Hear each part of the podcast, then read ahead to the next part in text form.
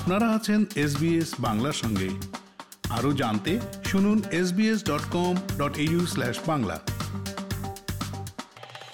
সিডনির North প্যারামাটার Pennant Hills রোডের একটি অ্যাপার্টমেন্ট থেকে তিরিশ জানুয়ারি দু হাজার বাইশ রবিবার বিকাল সাড়ে চারটার দিকে আর্নিমা হায়াত নামের ১৯ বছর বয়সী এক তরুণীর মৃতদেহ উদ্ধার করে পুলিশ। পরবর্তীতে জানা যায়, তিনি বাংলাদেশি বংশোদ্ভূত এবং তার বাবার নাম আবু হায়াত। এরপর তার পার্টনার ২০ বছর বয়সী মেরাজ জাফরের খোঁজ করে পুলিশ। মেরাজ ব্যাংকস্টাউন পুলিশ স্টেশনে গেলে তাকে গ্রেফতার করা হয় এবং তার বিরুদ্ধে হত্যার অভিযোগও আনা হয়। তাকে জামিন দেওয়া হয়নি। এক ফেব্রুয়ারি মঙ্গলবার ব্যাংকস্টাউন লোকাল কোর্টে ম্যাজিস্ট্রেট শেন ম্যাকানাল্টির সামনেও তিনি ব্যক্তিগতভাবে কিংবা অডিও ভিজুয়াল লিঙ্কের মাধ্যমে হাজির হননি। পাঁচ এপ্রিল আদালতে শুনানি হওয়ার কথা রয়েছে।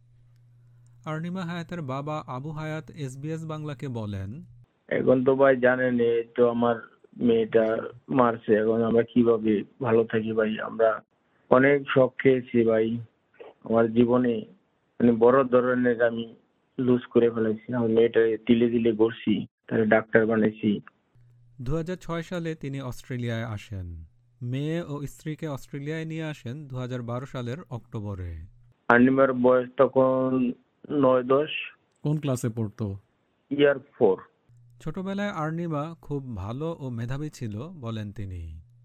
ছোটবেলা আর্নিমা খুবই ভালো ছিল সব সময় ওই ভালো ছিল খুবই ভালো ছিল খুব মেধাবী তারপর অনেস্ট ওর এবং খুব ভদ্র ছিল জেন্টল ছিল মানে দুষ্টামিও খুব কম করতো এবং আমাদের প্রতি ওর খুব খুব ভালোবাসা ছিল। ভালোবাসা বলতে আমি যখন ওকে আমি রাইকে আসি বাংলাদেশে তখন খালি আমারে ফোন দিত, বাবা, তুমি আমারে কবে অস্ট্রেলিয়া নিবা? বাবা, তুমি কবে অস্ট্রেলিয়া নিবা? আমি কি মা, আমি তোরে খুব তাড়াতাড়ি নিব তোর মারিয়া তোরে খুব তাড়াতাড়ি নিব আমি দেখি টেম্পোরারি রেসিডেন্টরা হয় কিনা, আমি ধরে নিব। যখন আমি টেম্পোরারি রেসিডেন্ট হয়েছি, তখন ওদের নিয়ে আসছি। ওয়েস্টার্ন সিডনি ইউনিভার্সিটির মেডিসিনে সেকেন্ড ইয়ারে পড়তো আর্নিমা, বলেন তিনি। আর্নিমার লাশ কবে নাগাদ দাফন করা হবে, এ বিষয়ে জানতে চাইলে তিনি বলেন বুধবার তাদের ডিএনএ স্যাম্পল নিয়েছে ডিটেকটিভ পুলিশ।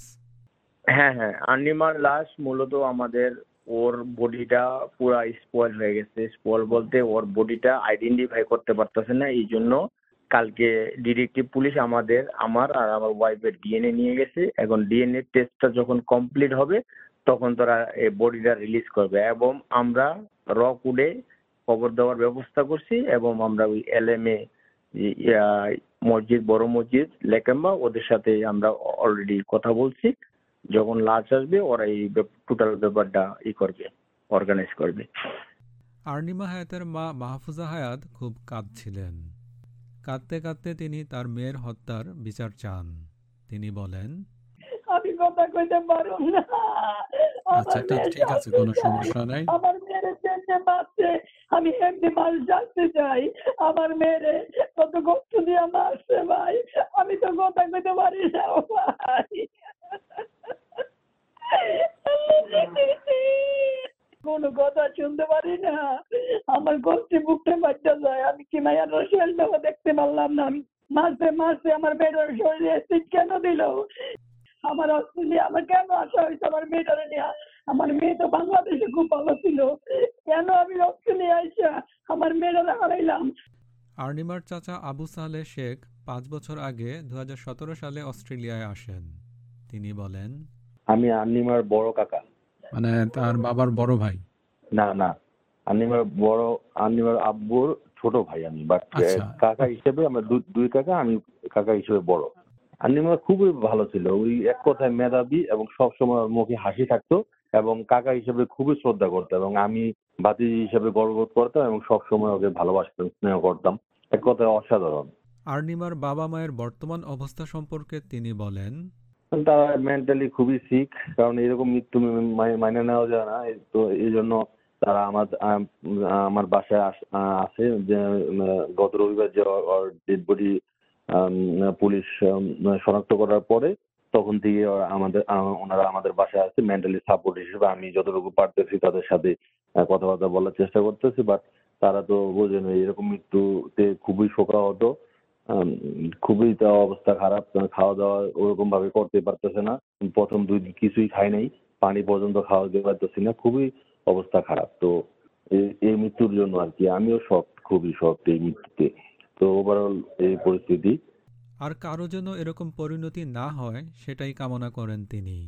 আমি সবার উদ্দেশ্যে বলতে চাই যে এরকম মৃত্যু যেন নেক্সট টাইমে আর না হয়। ক্যান্টারবেরি ব্যাংকসটাউন সিটি কাউন্সিলের সাবেক কাউন্সিলর মোহাম্মদ শাহজামান টিটু আর্নিমার বাবা আবু হায়াতকে প্রায় দশ বছর ধরে চেনেন। তিনি বলেন এবং এখানে লেকেম্ব ওনার বিজনেস এবং উনি এখানে দীর্ঘদিন আছেন। সেই সুবাদে আমার সাথে ওনার একটা সম্পর্ক গড়ে উঠেছে। যেহেতু এই আমি এই এলাকার বিজনেস এবং আমি এলাকার একজন জনপ্রতিনিধি ছিলাম, সেই হিসেবে আমি এই এলাকার কম বেশি সবাইকে চিনি।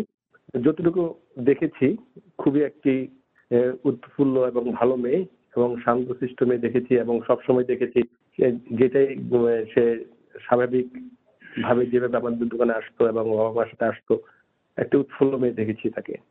আর্নিমার বাবা মায়ের বর্তমান অবস্থা সম্পর্কে তিনি বলেন তাদের পরিবার তো আপনারা জানেনই এত বড় একটা দুর্ঘটনার পরে একটা পরিবার কীভাবে আর স্বাভাবিক থাকে। তাদের আসো তারা শোকে শোকাহত এবং তারা অত্যন্ত ভাবে আপসেট শোকগ্রস্ত এই পরিবারটির পাশে দাঁড়ানোর বিষয়ে তিনি বলেন দেখেন আমাদের হাতে তো কিছু নাই সবকিছু তো ল অ্যান্ড অর্ডার এদেশের নিয়ম তান্ত্রিক ভাবে চলে। বাট আমরা সামাজিক জীব সামাজিক ভাবে যেভাবে বসবাস করি সেই হিসাবে পারিবারিক যে সান্ত্বনা দেওয়া মানসিক সান্ত্বনা দেওয়া পাশাপাশি তাদের সাথে থেকে এই প্রসিডিউরটা যাতে স্মুথলি হয় সেই দিক দিকে আমরা খেয়াল রাখতেছি যাতে লাস্টটা দাফন ঠিক মতো ভাবে দেওয়া যায় সেভাবে পারিবারিক সাপোর্ট দেওয়া যায় মেন্টালি যাতে সামাজিক ভাবে আমরা সাপোর্ট দিতে পারি সেটা চেষ্টা করতেছি। পরিশেষে এই ঘটনার প্রতি তীব্র নিন্দা জানিয়ে তিনি বলেন আমি শুধু এটিকে বলব যে এই ধরনের যে এটা কাজ করা হয়েছে এই সমাজে এটা জঘন্যতম একটা অপরাধ এটা আসলে জন্য একটা অপরাধ। আমি জানি, আমরা জানি যে অস্ট্রেলিয়ার ল অ্যান্ড অর্ডার খুবই ন্যায়সম্মত, তো আমি মনে করি এটা একটা জাস্টিস পাবে এই পরিবার। নিউ সাউথ ওয়েলস পুলিশের পক্ষ থেকে বলা হচ্ছে, এই ঘটনা সম্পর্কে যদি কারও কোনো কিছু জানা থাকে, তাহলে ক্রাইম স্টপার্সের সঙ্গে যোগাযোগ করতে। Phone one eight zero zero three three three zero zero zero কিংবা NSW crime stoppers dot com dot ঠিকানায় যোগাযোগ করতে বলা হয়েছে। এক্ষেত্রে কঠোরভাবে গোপনীয়তা রক্ষা করা হবে। আরও বলা হচ্ছে, নিউ সাউথ ওয়েলস পুলিশের সোশ্যাল মিডিয়া পেজের মাধ্যমে যেন কোনো রিপোর্ট করা না হয়।